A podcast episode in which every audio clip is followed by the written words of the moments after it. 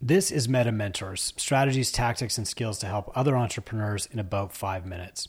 Today, I want to talk about clarity.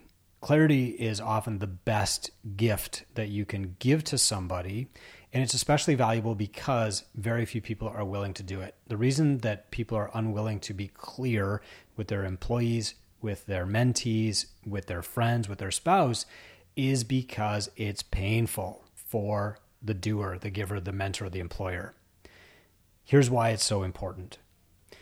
And I learned this lesson uh, from my own gym. Years ago, I had this trainer uh, named Jared, and Jared was a nice kid, you know, showed up on time, really well presented.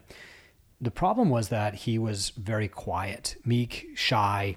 You couldn't really put him in front of a group. And the position that I had was for a group coach. And so with his personal training clients, he was okay.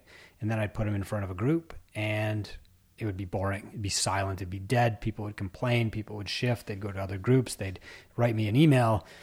And so, after about three months of this, I said, Okay, Jared, it's time for your evaluation. And I said, You're doing well. You could do with a little bit more presence.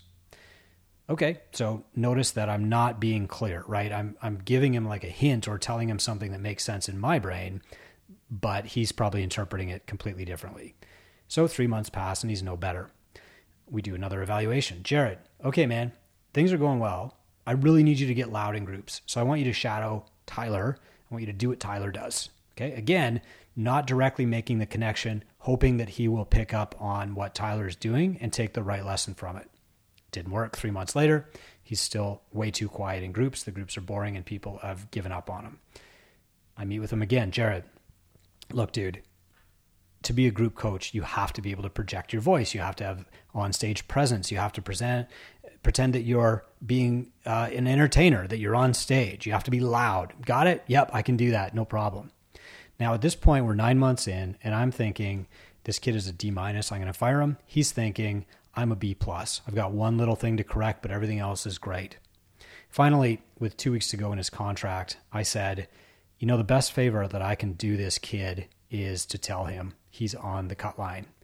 And so I, I snagged him in between classes and I said, Jared, look, I know this isn't a, an evaluation period, but I got to tell you, if you can't get louder and more present in classes, I'm not going to renew your contract in two weeks. And it was a shock. And the, the big lesson here is that you're better to give people bad news, especially as it's happening, than to have it be a shock later. Now, how does this translate into mentorship? Well, as mentors, we are always walking this fine line between empathy and directness. And I know some of us are more comfortable being direct. Some of us are maybe too comfortable and we could use a little bit more empathy. But a lot of us are too comfortable being empathetic. And instead of telling people the real reason that they need to do something, we couch it, right? We dance around it a little bit. We give hints. We're, we're not clear. And when we're not clear, we're not actually helping the client because there is nobody else in their life who will give them this level of clarity that we are literally being paid to do. Two Brain is all about that dichotomy of empathy and clarity.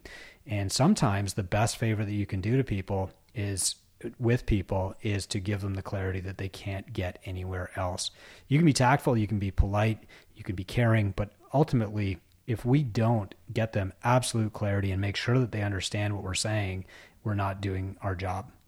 Here's an example I have a, a gym owner who is um, moved out of state. He has left his gym in the hands of his general manager. A general manager by nature is not going to grow a gym. They're an operator. They can fulfill up to a standard. They can live by the playbook. They can hold other people maybe up to the standard of the playbook. They can't do that and be the marketer. If they can be an amazing operator and an amazing marketer, they should probably be an entrepreneur.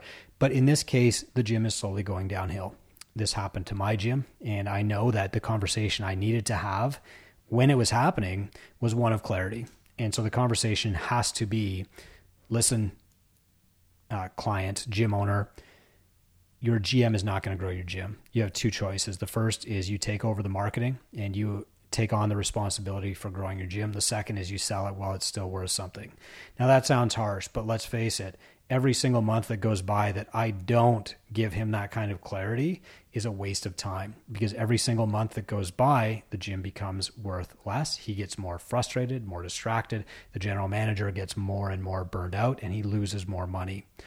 at some point, the biggest gift that we can give people is absolute clarity. And great mentors with experience know when it's time to give that gift. Hope it helps. Thank you for your service.